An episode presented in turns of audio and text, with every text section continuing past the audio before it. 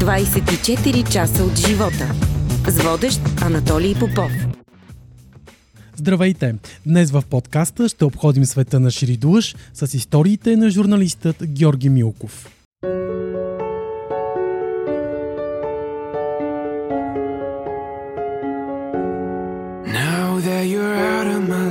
I'm so much better. You thought that I'd be weak without you. I'm stronger. You thought that I'd be broke without you. I'm richer. You thought that I'd be sad without you. I laugh harder. You thought I wouldn't grow without you. Now I'm wiser. You thought that I'd be helpless without you, but I'm smarter. You thought that I'd be stressed without you, but I'm chilling. You thought I wouldn't sell without you, so. Жоро, здравей, как си? Чудесно. След няколко дни ще навършиш 50 години. Колкото и да не е завярване. и ще излезе и първата ти книга, която се казва Истории от ръчния багаж. Разкажи ми какво успя да включиш в нея и какво не успя да включиш. Тази книга а, се казва така, айде ще издам, макар че то не е голяма тайна – а, защото всички, които ме познават, знаят, че пътувам само с ръчен багаж, без значение къде отивам и за колко дълго. От всичките тези а, пътешествия по света съм си създал навик, знам какво ми трябва и какво не ми трябва. А, и от пътуването с ръчен багаж стигнахме до това, че си нося от всички тези пътувания най-вече спомени и преживявания – и така някакси дойде а, идеята тази книга да се казва така. Всъщност тя започва с а, едно историческо разчистване, а, започнало в редакцията на 24 часа, старата редакция на 24 часа, когато трябваше да напуснем след 20 и няколко години онази стара къща в полиграфическия комбинат, а, на която а, 24 часа се помещаваше от а, много години – и да се преместим в новия офис, където сме сега. А, трябваше да си поразчистя бюрото и шкафовете, които ползвах повече от 20 години. И започнах да ровя и да вадя неща и да се а, стряскам какви неща притежавам. Висъл, гледах ги с много голям интерес, сякаш никога не съм, не съм ги имал и не са били мои. И се чуех, боже, това седи тук вече 8 години, едно кило листа от кока, докарани от перо, знам при какви обстоятелства и как. А, една погребална маска на племето Юруба, увита в фанелка на предизбор, предизборна фанелка на Садам Хюсейн. А, той умря 2003-та, а, четвърта. Тоест, разни неща, които съм събирал през годините, ама най-различни, а, много неочаквани. А, и всички тях ги бях домъкнал с ръчния си багаж. А, а всяко от тези неща има някаква история. И така всъщност се роди идеята за а, тази книга да се казва именно така История от ръчния багаж. А успя ли да вкараш вътре всички истории? А, не, разбира се. Спрях на а, 520 страница. А, всъщност тази книга има и малко снимки, не само текст но трябваше да спрем мо време, защото а, ако наистина трябва да разкажа всичките истории в една книга, то тя ще стане прекалено дебела и а пък аз все пак държа тази книга да може да се взима в ръчния багаж. Значи да очакваме и второ издание. А, ако, ако продължа да събирам историите си в книги, а надявам се да не се случи така, че изведнъж да спрат да ми се случват истории. Т.е. това е процес, който, а, който надявам се ще продължи. Така че а, ще, има, ще има истории за още книги. Колко издания не знам, но истории има. Наскоро ми сподели, че за първи път от 20 години насам празнуваш рожден ден в България. Абсолютен факт. Къде празнуваш най-често? На топло. А, не знам, сигурно съм се повтарял някъде през тези 20 години, но обикновено редувам а, Бредувам Азия, Африка и Латинска Америка, по-скоро Южното полукълбо, т.е. във времето, в което тук все още е зима, там е топло и, и за това. Тъй като края на февруари и началото на март, тук винаги са били най- най-досадната зима. Вече няма сняг, за да му се радваш. Празниците са минали отдавна. Тоест всичко това а, хубаво, с което свързваме зимата. Аз освен това не карам и ски. Тоест а, нямам кой знае какви сантименти към студа и, и зимата. И затова а, предпочитам тази най- досадна опашка на зимата, а обикновено началото на март, зимата винаги всяка година се връща с така наречения последен шлеф. Мгм.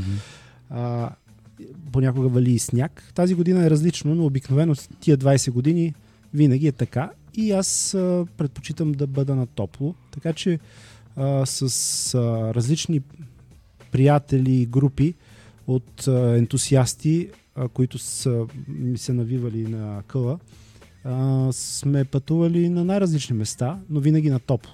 И сме си изкарали винаги чудесно. Има ли период в този твой половин век, за който съжаляваш? Не. Няма, няма такъв период, защото а, като свърна лентата назад, разбира се, всеки вероятно е вършил глупости, правил е някакви неща, които на висотата на годините си след това сигурно би не, не би ги направил по същия начин, но това е съвсем нормално. А, това е такъв а, опит, от който, от който се учим. И вероятно, ако а, всеки си е задавал този въпрос, ако можех да върна времето назад, какво бих направил, вероятно бих направил същите неща. Защото наистина това, което сме правили като а, не много опитни, като а, като луди тинейджери или като без а, айде да не кажа много безумни, но да речем като млади хора, които не се замислят много за последствията. Всичко това е било част от, от изживяването, от опита и от този път, който е трябвало да бъде извървян. Така че, връщайки се назад, наистина не намирам нищо, което, за което да съжалявам. Да те върна обаче малко назад във времето. Помниш ли датата 1 август 1994 година? Най-вероятно, да. Какво се е случило на тази дата? Започваш работа в 24 часа. А, а Официално. А, офи... Да, официално, защото аз всъщност почнах а, доста преди това. Иначе 1 август а, 94-та вероятно е договора, който съм си подписал, но а, помня цялото това лято, защото аз започнах а, преди това, трябва да е било юни или юли, а, като, като стажант и това цялото лято беше м- една еуфорично време, не само за мен, а и бих казал за всички българи, дори тези, които не бяха много а, атрактирани от, а, от футбола, какъвто и аз никога не съм бил, но от 94-та, лятото на 94-та всички бяхме футболни фенове заради а, историческото участие на българския национален отбор, нещо, което не се е случило от тогава, ето вече колко години до сега, на световното първенство в САЩ и не просто участие, а епохално представяне, на което ние стигнахме на четвърто място. Така че а, това лято ми се мържелее спомените, а, на места избухват в много ярки цветове, а, но да, всичко беше подчинено на, на, на тази всеобща еуфория и цялото ми стъжуване реално мина под, под, този, под този флаг. Да, ти всъщност започваш първо в вечерен спорт, Mm-hmm. след това в отдел оживление. Как стигна всъщност до външна политика? Започнах във вечерен спорт, което беше издание на 24 часа, а, тъй като а, матчовете в Штатите заради часовата разлика а, трябваше да бъдат. А, не можеха да влязат да бъдат отразени в, а, в нормалното издание на вестника и затова се направи вечерно издание, което всъщност работехме през нощта, което за млади хора е даже а, купон не е някаква тегоба. Сега, ако някой те накара да работиш през нощта, нали, първо ще кажеш, а, трудовия кодекс, а, тук трябва да ми се плаща извънредно и така нататък, но тогава бяхме на по 20 години и да работиш през нощта, даже си беше а, забавно. А, вестника излизаше през а, в следобедните часове на другия ден.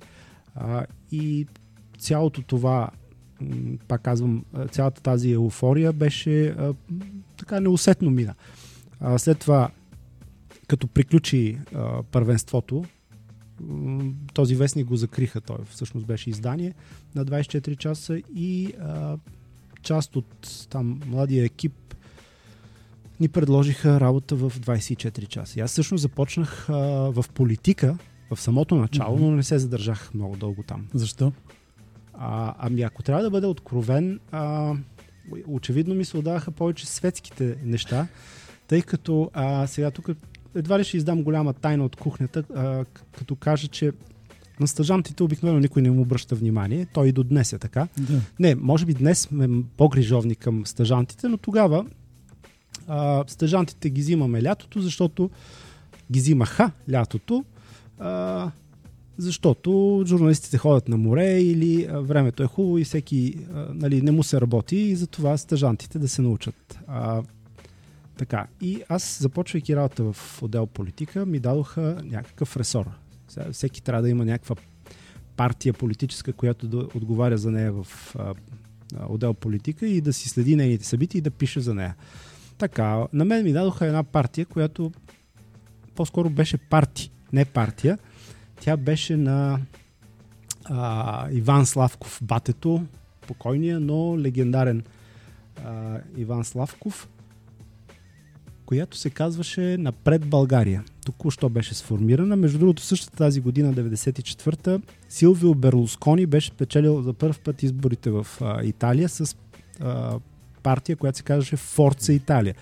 Не мисля, че Иван Славков го е копирал, но имаше видима, видима еднаквост в, в названията. Та напред България ми бе дадена на мен да, да отразявам. Отразяването на напред България беше много тежка работа, тъй като работата започваше някъде така при вечер и се започваха ходене по барове, по ресторанти, после а, на боулинг в НДК, това беше единствения в София, вероятно. А, и така се ходеше по барове и ресторанти и по срещи с разни много забавни хора, а, които батето наричаше младата художествено-творческа интелигенция, макар да бяха превалили 60-те. А, и всичко завършваше някъде в ранни зори в а, апартамента на батето на булевард Левски. А, но вече към 10 часа, макар и 20 годишен, каталясал от а, всички тия а, събития, аз понечвах да си тръгвам, но а, а, Иван Славков ме спираше и каже, ти къде младежо? Ние тук имаме важни партии неща да решаваме. А това, което те правиха, отваряха четвърта бутилка Да. уиски само за, тази, за сутринта. А, и да, трудно се издържаше. Отрази ли нещо от там, извинява, че те прекъсна? Никога не ми влезе нито една дописка от тази партия, защото то нямаше... Това не беше, пак казвам, сега като разказвам какъв партиен живот е водила Да. партията, то може би да е намерило някъде място на страниците на отдел оживление. Аз казвам, господин Славков, аз трябва да тръгвам, защото съм на работа и ще му уволнат, ако все пак аз не ходя на работа, само ходя по партията. И той казва, няма страшно, ние сега ще спечелиме изборите и аз ще, ще направя министър на информацията и ще имаш достатъчно работа. Разбира се, това не се случи. А, и аз всъщност след изборите бях прехвърлен в отдел оживление. Защото явно светският живот ми се отдаваше повече от партия, но никой не ми беше дал шанс Да. да отразявам каквото и да е сериозно политическо. И успяваш да качиш всъщност катите евро на бънджи. А, да, Това, това, ти е. е първият материал, доколкото знам. Всъщност първият ми материал е много, а, а, много тъжна история. Още бидейки в политиката, в първите ми дни на, на стажуване в отдел политика, ме пратиха на бънджи скокове. Не, всъщност а, на парашутни, На парашутни скокове. скокове. в, а, на Божурище, където аз, а, изгаряйки от ентусиазъм да напиша първата дописка в живота си, исках да се кача и да скоча с парашут. Те ми казаха, добре, ама ти карал ли си курсове? Аз казвам, не, ама вие нали ще ми кажете къде, кога да скоча и кога да дръпна червеното шнурче. Те ме гледат с едни такива очи, то е нормален ли е, какви хора правят. Вече са почнали да работят по вестниците. Аз просто исках да напиша много така от първи а, опит, а, много а, жизнерадостно как, как се скача с парашут. Добре, че не ми дадоха, разбира се, защото можех и да не напиша нищо. Но, връщайки се в редакцията, написах един много така за мен обстоен и сериозен материал, в който всички подробности не ми бяха обягнали, напротив, бях написал всичко. И на другия ден видях труда си, публикуван а, в рамките на един текст под снимка. Че вчера на Божурище да. имало парашутни скокове. А, това беше голямо разочарование, но всъщност ме не кара да, така да, да, да, да разбера, че понякога а, това, което на мен ми се струва интересно, за редакторите може би не е чак толкова. И а, така, всъщност, след парашутните скокове, това е първата ми, а, първия, макар че не се води за материал, да. е текст под снимка. А, Катето Евро, това вече бях в оживление, когато в а, търсене на някакви интересни новини, минайки през Южния парк, защото тогава там ми беше квартирата близо, виждам един колокран, от който хората скачат с бънджи и казвам, ето това е една интересна, интересна нещо ще напиша за оживление и написам, че катето Евро ще скача с бънджи. След което обаче и се обаждам да й кажа, че съм написал, че тя ще скача с бънджи. Беше време, в което медиите налъжаха читателите си и казах, Кате, много се моля да не излезе, че лъжим читателите на 24 часа, ела да скочиш с бънджи. И тя се нави, дойде и скочи с бънджи. И имаме много мила снимка от този скок.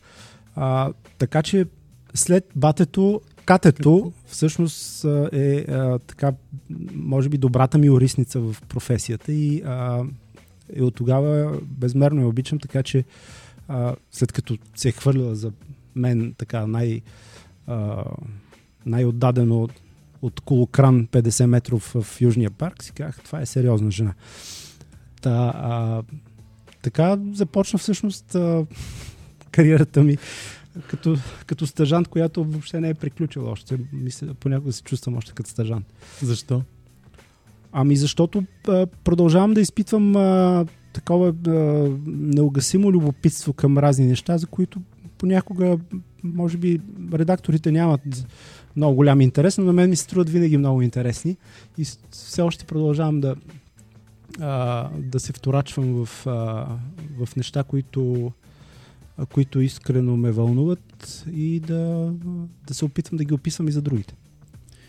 И след оживление, всъщност, отдел а, външна политика. После се върнах в политика, в... където ми да. беше даден сериозен ресор, а, за което трябва да благодаря на Венелина Гочева, защото тя тогава беше заместник главен редактор на 24 часа и видя в мене някакъв а, потенциал за а, такива неща, не само ахо и а, по баровете и по бънджитата.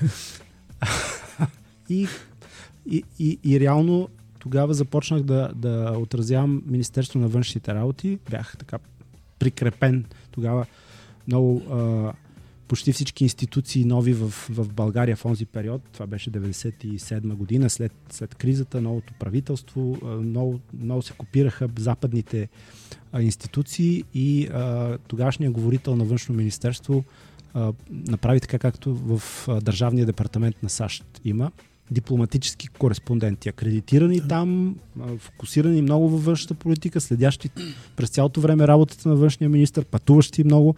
А, и така всъщност започнах да пътувам с външния министр, да отразявам важни външнополитически въпроси. А, това ме мурна в, в едно море от, от интересни събития, от което не съм излязал и до ден днешен. Остана ли нещо неказано по случая с Либия? Ти си един човек, който всъщност отразява много този, този случай. Да, аз заминах а, като пратеник на вестника 2000-та година, след като а, нашия вестник през цялото време този случай беше много, много, а, много сериозен за нас, тъй като 24 часа за първ път съобщи новината. Реално светът научи а, за този проблем от страниците на 24 часа.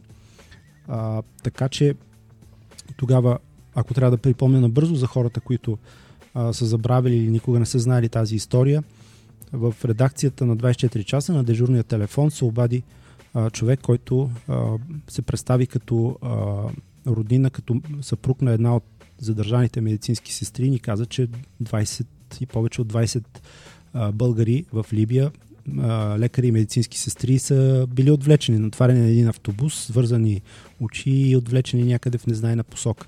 А, ние се опитахме да тогава а, Любо Денов и а, Павел Гоневски бяха дежурни а, тази вечер си спомням, те и двамата вече не работят 24 часа, но, но това бяха двамата души, които реално написаха първата дописка по този въпрос. Тя излезе на страница, първа страница на 24 часа. И оттам нататък се почна цялата тази работа. Аз през външно министерство поех а, случая и а, така 2000 година заминах като кореспондент в Триполи и реално отдадох на това следващите 7 години. До края на случая се занимавах предимно с това, макар че от време на време а, правих и други неща, отразявах войната в, Афганистан 2001, в Ирак 2003 година, т.е. имаш, това беше един бурен период с, с много работа и с много събития, които ме се стовариха на главата, но делото в Либия реално беше нещо, на което отдадох най-много време и усилия. И на въпроса ти, да, със, със сигурност има много неказани неща, защото това е една а, невероятно а, дълбока, сложна и многостранна а, история, в която а, реално съдбата на тези а, пет български медицински сестри а, се вплете в водовъртежа на толкова невероятни събития и взаимовръзки, че ако трябва да се разкаже всичко и да се сложи в контекст цялата история, за това няма да стигнат нито тритомници, нито много дълго радиопредаване или подкаст, няма да стигнат и сериен филм. Тоест би могло да се направи всичко, което изборих, но много сбито, защото историята наистина е огромна и невероятна. Да те върне на още едно място. Афганистан. У, чудесно място. Харесва ли ти? а, по странен начин това, това място а, беляза живота ми, макар да не е най-красивото място, на което съм бил, нито най-чистото, нито най-спокойното, нито най-приятното, но а, някакси имам а, освен всички смесени чувства, които предизвиква у мен а, само споменаването на, на името Афганистан, това място а, като че ли е специално за мен, защото е това място може да бъде изключително красиво в а, цялата си дивост и необозданост, но може да бъде и много сурово, а, каквато е, е съдбата на хората на Афганистан, защото тия хора наистина през всичко това, което са минали и продължават да минавате, а, наистина, наистина потрясаващо. Та, да, 2001 година, когато се наложи много спешно да замина за Афганистан, аз абсолютно нямах никаква представа какво е това място и къде отивам. Просто се случи а, този а, ужасяващ а, акт, който, а, който като че ли беше заковал пред телевизорите всички хора, невярващи какво се случва. Тези самолети, които на 11 септември се врязаха в колите близнаци в Нью Йорк, после в Пентагона. А, и след това започна войната. Войната срещу а, терора, Ал-Кайда, а, тъй като Афганистан и тогавашното правителство, ако въобще правителство е точната дума, но тогавашната власт на талибаните в Афганистан бе дала подслон на Осама Бен Ладен и неговите другари от Ал-Кайда и американците просто започнаха тази война. Беше изненадващо за всички, както бяха изненадващи а, терористичните актове. А, войната просто започна и трябваше да, да замина. А, имахме, тогава си спомням, имахме а, кореспондент Виолета Симеонова отразяваше от Съединените щати завестника от американска гледна точка събитията а, Капка Тодорова беше в Пакистан, а аз заминах за Афганистан. И наистина, тъй като беше много, много спешно и много бързо трябваше това пътуване да се организира, нито имах време да се подготвя, нито да въобще да прочета малко, ако дори говорим за такава елементарна информация, въобще не говоря за задълбочени познания по, по страната. Нещо, което е задължително за един военен кореспондент, който отива да отразява конфликт, където и да било. Но това беше просто а, такава беше обстановката. И спомням си, че просто успях да си, намеря една бронежилетка а, и една военна мешка, в която трябваше да набутам всичко. Сателитен телефон, който беше много трудно тогава да бъде намерен. Той и представляваше доста така неудобна инсталация, малко като голям лаптоп, отстрани се на бакелитова телефонна слушалка, дигаш едно като антена и тръгваш да търсиш сателита, който по пилкането разбираш дали си хванал връзка или не. Това да се криеш в окоп и да търсиш сателитна връзка с тая джунджурия беше доста неудобно. Бронележетката беше с едни плочи метални с 15 кила всяка, а, която аз изоставих някъде по пътя, макар че после се върнах и си я намерих, че я бях взел от МВР и се водеше, трябваше да я върна.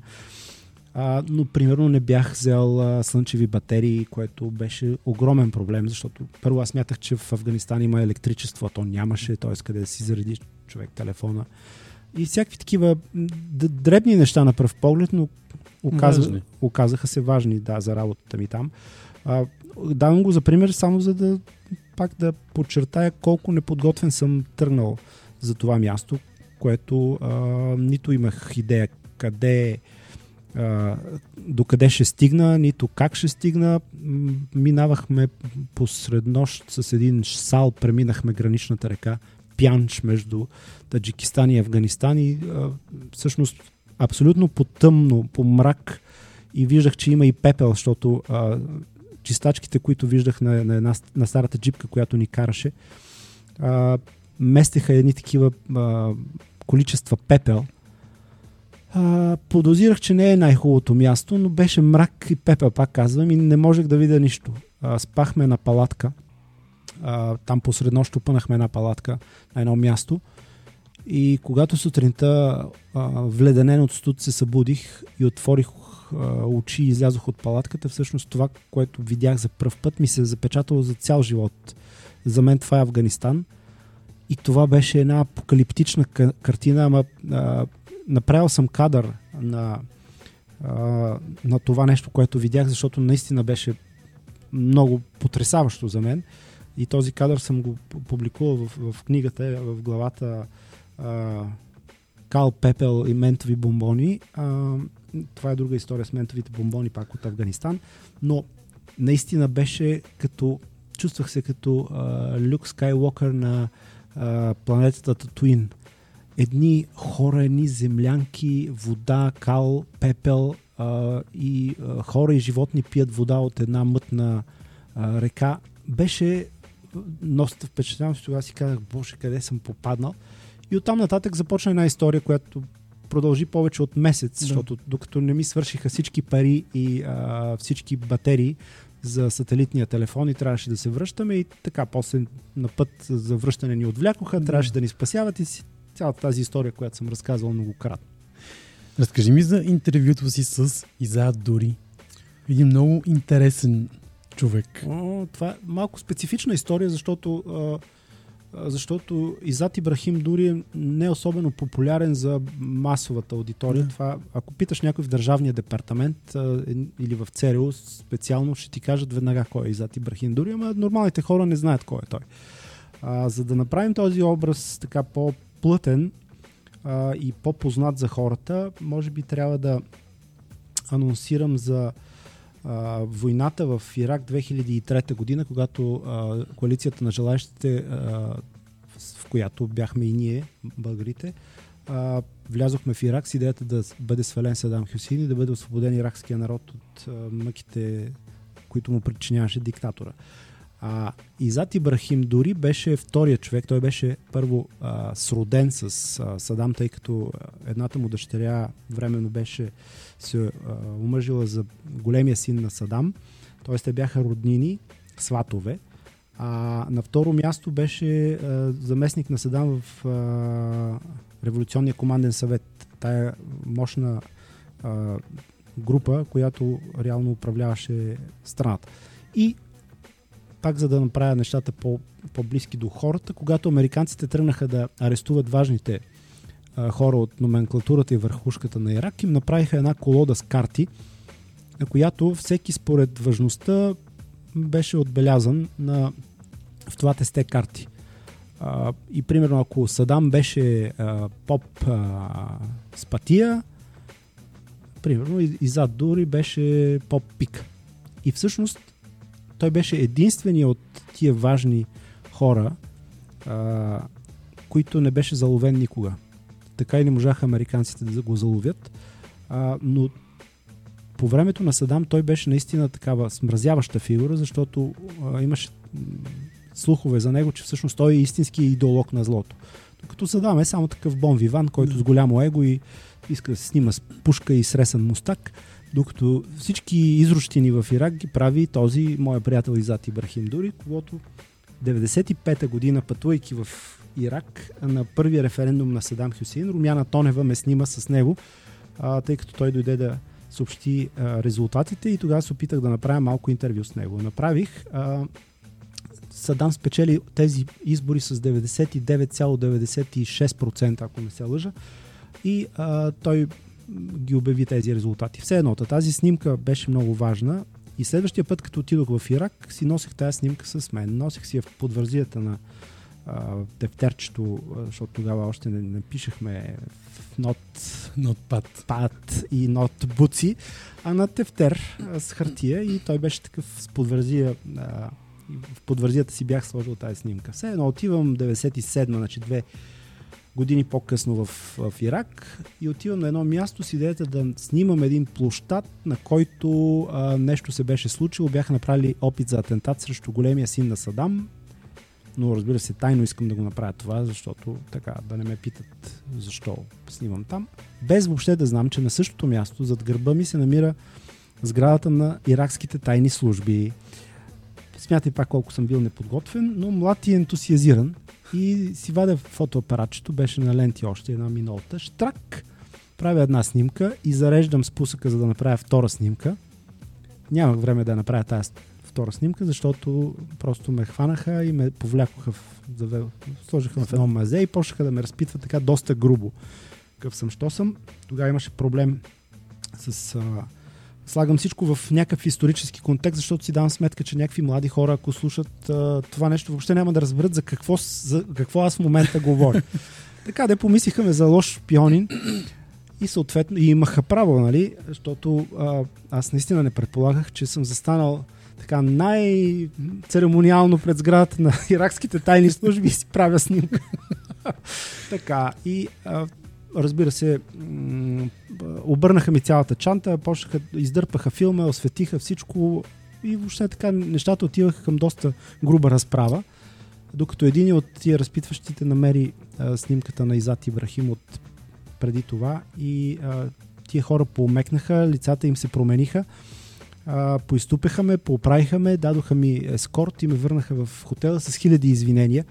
А, та, реално тази снимка ми спаси живота. Един въпрос от нашата Viber група. Той е от Яна Лазарова. Хората, които провокират и водят войни, имат ли липса от любов? Със сигурност. А, можем да поставим и така нещата, макар че хората водят войни от а, зората на човечеството, но пък и от зората на човечеството а, любовта е дефицит. Защото ако върнем нещата в а, библейското им начало, вероятно а, много хора ще се чудят защо, а, защо а, Каин убива Авел, след като му е брат. А, и, и всъщност първите родени хора на земята са а, убиец и жертва. А, вероятно отговорът е много лесен от завист. Та, сигурно има много неща, които провокират а, войни и изтребления, но да, липсата на любов може да бъде едно от тези неща и а, това го видях го и в, а, видях го и в Афганистан. Имаше страшно много деца през а, тия повече от 30 дни, които прекарах там през 2001 година и ги снимах всякакви деца, боси, голи, почехли, с чалми, без чалми, но винаги с оръжие. Деца с оръжие, това е вероятно най- тъжната гледка, която човек може, може да види. И сега, 20 години по-късно, миналата година, гледайки как талибаните превземат отново Кабул, а, едни такива брадати, груби а, хора с, с калашници и с всякакви пушкала. А, превзеха Кабул и какво направиха? Отидоха и се качиха на първия Луна парк на едни такива блъскащи се колички на въртележки. Ама така като все едно жизнерадостни дечица, които никога не са виждали. Всъщност човек си дава сметка, че те наистина не са виждали такова нещо. Тоест, а, на тези а, свирепи мъже им, някой им е откранал детството. Тези хора никога не са имали детство, не са имали любов, не са имали ласка, не са отраснали под а, а, грижа и спокойствие и затова са се превърнали в това, което са. Да, може да звучи така доста а, опос, опосредствено обяснение и, и дори елементаризирано, но а, всъщност, а, ако се замислим, липсата на любов води до страшни а, нещастия. И към още едно твое интервю да те върна с Тодор Живков. Това е пак от, от, от зората на, на моята кариера като политически репортер. Да, тези, тези години 94-та, 5-та, 6-та до и 7-та, защото той след това почина, Бог да го прости, а, почти всяка година а, ме пращаха на обикновено на 7 септември имаше такова дежурно ходене при а, Тодор Живков. Той имаше а, рожден ден тогава, но в контрапункт и в противовес на всичките тези нали, а, важни, тържествени отбелязвания на неговия рожден ден до 89-та година. След това през 90-те години пращаха такива пишлемета като мене. А, но а, на мен ми беше интересно, защото макар и режима на Живков падна 89, аз съм бил на 17 години тогава, да речем. Още не съм завършил гимназия, но все пак това беше човек, с когото отраснахме по телевизорите, го гледахме по а, снимки в класните си стаи. В буквара беше. Буква... Да, реално това беше този образ, с който ние бяхме отраснали. И на мен ми... А, освен, че ми беше интересно, аз лично се отнасях с а, някакъв респект и а, много внимателно слушах какво той говореше. Разбира се, понякога бяха доста забавни а, тези а, разговори, които правехме тогава. А, но, а, примерно, помня, че веднъж отидох да правя интервю с него. Някой а, беше публикувал а, неговото досие, а, от което дали, излизаше, че дали, м- той, те са го търсили, ама той не той се е крил, ама те не са го търсили или нещо такова и че някаква такава работа и той много се възмущаваше от това принизяване и, а, и въобще от, а, от демитологизацията в, на, на, на, неговия партизански живот и въобще на живота му като борец против фашизма и капитализма. А, и така, с, нищо, че нали, съм бил на 21 а, години или две, той ми обясняваше съвсем сериозно как а, това са постановки, манипулации, че така и от време на време нали, го удряше на неговия хумор, с който, а, който беше така най-разпознаваем за, за българите по това време. Беше ми интересно да си, да си комуникирам с него а, и вероятно а, съм го оценил като, като шанс. Има ли неудобни въпроси? По принцип, в а, журналистиката. Да. Може би някой ще ти каже, че а, няма, но това е трафаретен отговор и това е а, теоретичен отговор. Има въпроси и убеден съм в това, които никога не бива да бъдат задавани. Кога, особено когато а, става въпрос за нечия мъка а, или за някаква трагедия, която някой изживява истински а, и силно, тогава не на всяка цена трябва да се правим на журналисти. А, първо трябва да сме хора и след това журналисти. Да, аз това исках и да те питам. Колко е важна мярката в нашата професия? Ами, както във всяка професия, мярката е, може би, най-важното нещо, защото журналистиката е занаят. Това не е някаква голяма наука, а, или поне се сещам за други по-големи науки, да ме простат нали, Да. преподавателите и професорите по журналистика, но а, аз го разбирам това като, а, да, за, за мен може би е страст, хоби, а, да, съдба, но в крайна на краища това е един занаят, който или го работиш добре, или не го работиш добре. Но ако си майстор в един занаят, трябва да знаеш мярката къде е, защото ако каквото и да правиш, а, хляб да правиш, ако сипеш повече сол или ако не сипеш, а, няма да ти бухне. Да. Или повече мая. И, да, мая, Да. всъщност. Няма да ти стане хляба или няма да ти бухне. Ти пътуваш много. На кои места обичаш да се връщаш? Обичам да се връщам на места, на които буйният растеж, промяна и айде глобализация ще го кажа. Исках да избягна тази дума, защото звучи вече като клише. Не са взели своя превес. Обичам да се връщам на места, на които а, тяхната уникалност и, и красота са били пощадени от това светът да изглежда по еднакъв начин. Защото ако си дадеш сметка, вече във всяка част на света почти можеш да отидеш и да ядеш една и съща храна. В едни и същи вериги или сходни, или техни франчайзи, или Да. копия. А, хората се обличат по един и същ начин, имат едни и същи телефони или средства за комуникация, а, а пък социалните мрежи са направили и поведението ни. А, начина по който ние се събуждаме и правим едни и същи неща, докато си легнем през деня. Едно и също. И а, това винаги ме, ме е плашило, защото а, обикаляйки по света, всъщност съм се опитвал да откривам уникалността на всяко място. Има. И слава Богу, България е едно място, на което въпреки всичко можеш да отидеш някъде и то не е много далеч от а, големите градове или села и да, да срещнеш тази уникалност. Така че ние сме благословени до някъде с, а, с мястото, на което живеем. Къде все още не си ходил? Ето всъщност ти отговорих без да искам. Обичам да се връщам в България. а, не съм ходил на, още на много места, защото светът е голям. Макар а, ако сега сложим една екселска таблица и изброим страните от света по номенклатурата на Обединените нации, вероятно ще излезе, че не съм бил сигурно в 30 на страни. Всички останали съм ги обиколил. Над 160. Над 150, там 160. 160 знам, със сигурност. А, но, но реално това, това нищо не означава. Защото те и стюардесите на... А, айде, не, тук казват ли се марки в твоето, Казват твоя се. подкаст? Примерно стюардесите на Emirates много пътуват по света, ама не го виждат.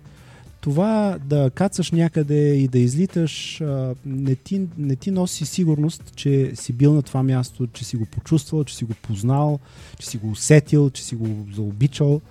А, така че то не е важно само да се пътува, важното е как пътуваш. И ако пътуваш с душа и сърце, отворен за мястото и за хората, които ще срещнеш там и за техните а, навици, обичаи, да, да не бягаш от, от това, защото всеки може да се затвори в един хубав е. хотел и да си поръча рум сервис и да яде а, шатобриан за двама с пържени картофи или там а, пържено пиле, но как ще усети тогава мястото? То по- по-добре да не пътува, ако прави тези неща. А аз обичам да, като отида някъде, да живея като местните хора. Не е нужно човек да се стреми към а, мизерията. Уют а, на лукса също не, не бягам от него, но човек трябва да отиде да се разходи по улицата, да пие с местните, да отиде там, където те ходят, да седне да яде на земята, ако с тях, тяхната храна. И така всъщност така се сприятеляваш със света. Това е начина. Като малък си обичал да рисуваш. Защо не стана художник? Професионален художник. Нямаше начин да стана професионален художник, защото моите родители смятаха, че а, това а, не е сериозна професия. И казаха, бе, той много хубаво рисува. Да, вярно е. Водеха ме на уроци Да. по рисуване, да, доста дълго време. Но както а, нали, всички сме жертва на онова време, а, в което а, нали, човек трябва да има сериозна професия. Не може така. Сега може да си всичко каквото пожелаеш, дори даже да не можеш да обясниш какво работиш. Най-вече инфлуенсър. И, е, така, как обясняваш на прабаба си какво, какво работиш точно като си инфлуенсър? Да, но тогава все пак аз съм а, дете на един строй, който безвъзвратно си отиде, надявам се и слава богу, но а, не че се оплаквам, имах прекрасно детство, но ето на. А, рисувах хубаво, ходих включително на разни конкурси, съм печелил и така нататък. На детска асамблея знаме на мира, нашите ме водеха по, на курсове по рисуване. Така. И в един момент казах, добре, ти много хубаво рисуваш, обаче да си художник, това не е сериозна работа.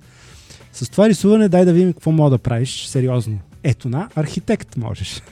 Само, че и затова ме записаха в математическа гимназия, което е ужасно. И аз я завърших с отличие, но това беше...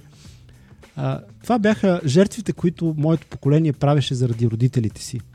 А, та, завърших математическа гимназия, за което ни най-малко не съжалявам, разбира се, а, защото това пък а, ми донесе други знания, за които въобще не съм предполагал и от които съм бягал целенасочено. Но идеята беше да завърша математическа гимназия и с математиката и с рисуването да, да стана архитект. Само, че аз, а, като завърших а, математическата гимназия във Видин, реших, че кандидатствам френска филология. така че бях... И човек като стане вече на 18 години, родителите му каза, много ви благодаря, thank you for the music, но аз ще си решавам сам. така. А, всъщност кандидатствах френск, с френска филология, без въобще да, да ходя на уроци по френски. А, така, доста артистично подходих. А, изкарах някаква четворка а, на изпита по френски, без въобще да съм се подготвил, което, нали, не, не искам да кажа, че много добре съм говорил да. френски, ама за човек без подготовка, четворка в Софийския университет беше добре, според мен. Но според а, властите тогава, защото имаше набор на армия, Да. и момченце като си, не изкараш ли 5,50 най-малко, здравей казарма. Та, та ме взеха в казармата, вече там ми се наместиха критериите за живота, затова много харесвам периода си в казармата, защото, а, както казаше баща ми, абитуренската музика, която звучи в главата ти, явно е изфирясала най-накрая. Аз бях танкист и от това блъскане в а, Т-55 а, танк а, със сигурност не остана нито звън от абитуренска музика и понаместиха ми се критериите в живота и всъщност там а, реших, че ще кандидатствам едно единствено нещо и това е журналистика и нищо друго няма повече да кандидатствам в този живот и така стана. А с френския? Какво стана? Научи ли го? Френския а, го ползвам, за съжаление, много рядко, но а, както а, казваше един приятел, три думи да знаеш на някакъв език, а, понякога ще ти свършат повече работа, отколкото да знаеш хиляда на собствения си. И, а, или обратното понякога, но а, понякога го ползвам в а, франкофонски държави, в Африка, например, в любимата ми Буркина Фасо, където никой не говори никакъв друг език, освен френски а, или местните там диалекти. Та, а, френския, а, както и всеки друг език, а, ми е вършил чудесна работа по света. Аз се бях записал и на а, курсове по суахили. Това беше едно от нещата, които намерих това бюро, докато разчиствах една папка с ксерокопирани уроци по суахили, които а, ме подсетиха, че така и не съм си завършил курса по суахили, но да, Разбрах аз, но си учил и арабски. Арабския а, е нещо, което а, вече ми е било твърде много от Да. полза. Аз тогава го учих пак така еляшката, защото нямах какво много да правя и си защо да не уча арабски. А, това беше 95-та година, след като се върнах от този прословут а, първи референдум на Садам в, в Ирак. Това беше и първата арабска страна, а, която ме завладя от всякакви всички вибрации, миризми, а, прахоляк, а, отношения на хората. Въобще цял, цял този калейдоскоп а, и Багдад е невероятен град. Върна ме към а, хиляда и една нощи, които съм чел а, като малък и вероятно към тези а, детски мечти а, да видя този свят. И връщайки се оттам си казах, не, аз трябва да уча арабски. Така всъщност почнах да уча арабски, без да знам, че после ще има Ал-Кайда, Ал-Джазира, делото в Либия, война в Ирак и всички останали неща, където иракския, а, Ирак, а, арабския ми, ми беше вече професионално потребен. Сега е време за нашата рубрика Моята забавна история. Моята забавна история. Ами аз до тук доста забавни истории разказах. А, в, а, един, а, в един период, а, когато бях в отдел оживление, и там работеха легендарни фигури. А, Милен Марчев беше шеф на отдела, Жоро Неделчев а, беше най-добрия критик за филми, които тогава се появяваха един след друг, такива гениални филми, като а, а, Обичайните за подозрени, Седем, въобще оная класа, която да. нали, сега спомняме с носталгия за нея. И Светло Докадинов, който правеше а, фолк страницата. И покрай него съм видял всякакви интересни неща. А, видях как а, една Галя от Русе стана велика звезда, а, която после нали, имаше невероятно, а, невероятен успех и така положи основите на цяла една... Всъщност тя е първият изпълнител на Pioneer Music. Точно така, да. Да. А, тогава и такива старите а, звезди на, на, на фолка, като Сашка Васева, идваше в редакцията. Между другото беше много интересен този случай. А, Сашка Васева, която аз а, много харесвах като, като непосредственост, а, защото тя е толкова лъчезарен човек и наистина, дори преди да съм ме познавал, а, си казах, е, колко, колко забавен човек. Нали? Трябва да имаш много вътрешен пламък, за да, за да успееш по този начин. Да. Първо, тя се отнасяше с а, доста самоирония към себе си, нещо, което аз уважавам много като качество, защото човек може да бъде а, ироничен към себе си, значи той е велик. И Сашка Васева ми прави впечатление на такъв а, човек, който има много здрава доза самоирония, наричайки себе си жизнерадостен ориенталски секс символ. А, и идва веднъж в редакцията и а, на Светлю Докадинов носи от а, виното на баща си в Ресилово. Много хубаво домашно вино. Казва, пиши бе, Светлю, пиши и за мене, не само за Глория. така и Светлю а, обеща да измисли някаква много забавна история с нея и каз, а, разви тезата, че тя а, е отвлечена от свой обожател и затворена в някаква вила, където обожателя е хранил и поял и въобще се отнасял много добре с нея, но не я пускал, докато тя не склони да се ожени за него. А, това е много преди тя да се ожени, дали? А, някаква такава весела история, без въобще да предполага, че тогавашният главен прокурор на Република България, а, Иван Татарчев, е а, нейн фен от същия край и той от македонския край. А, не бих се очудил, ако е пил и от, бино, от виното на баща й. И а, Светлю беше на една крачка от това а, главна прокуратура да се а, самосезира за а, престъпление срещу неизвестен извърш, извършител. А, и покрай всичките тези а, влизания и излизания на в, в, интересни и цветни хора от стаята на отдел оживление, аз всъщност си дах сметка, че съм, че съм научил а, много и съм се запознал с много цветни и интересни хора, които в този а, невероятен български преход, тия 90 годи, 90-те години на миналия век, които мога само да съжалявам хората, които не са ги изживели. Имам предвид днешното младо Да. поколение, защото това наистина беше да, беше труден, а, беше несигурен и много шантав период от нашия живот, но е време, което сега, връщайки се назад в спомените си, а, няма начин да, да, да не оценим като а, уникално. Беше най-хубавото време, според мен. Тогава открихме всичко, Всичко ново. и реално а, свободата в нейния, в целия и философски аспект, преди да се превърне в саморегулирана свободия или каквото и да е днес, а, тогава беше такава истинска свобода, ама на, на хора, които са дър, били държани дълго време затворени и изведнъж а, откриват света с а, широко отворените очи, любопитни на едно дете, без а, да, да влагат в това а, нещо лошо. Е, имаше хора, които се възползваха по един меркантилен начин от, а, от свободата, но не говорим за тях. Говорим Мгм. за това как а, тогавашното поколение на България истински се радваше на, на всичко, което откриваше ново в, а, в живота си.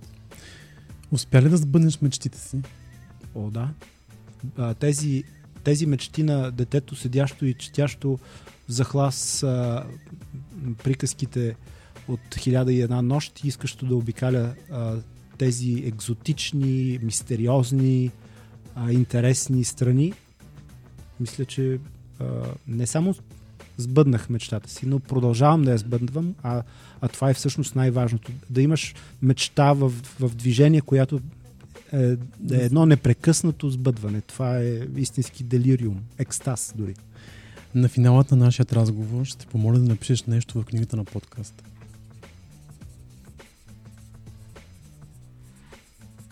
Животът е пълен с невероятности, но всеки вижда само толкова, за колкото е бил готов да прекрачи отвъд прага на собствените си предубеждения.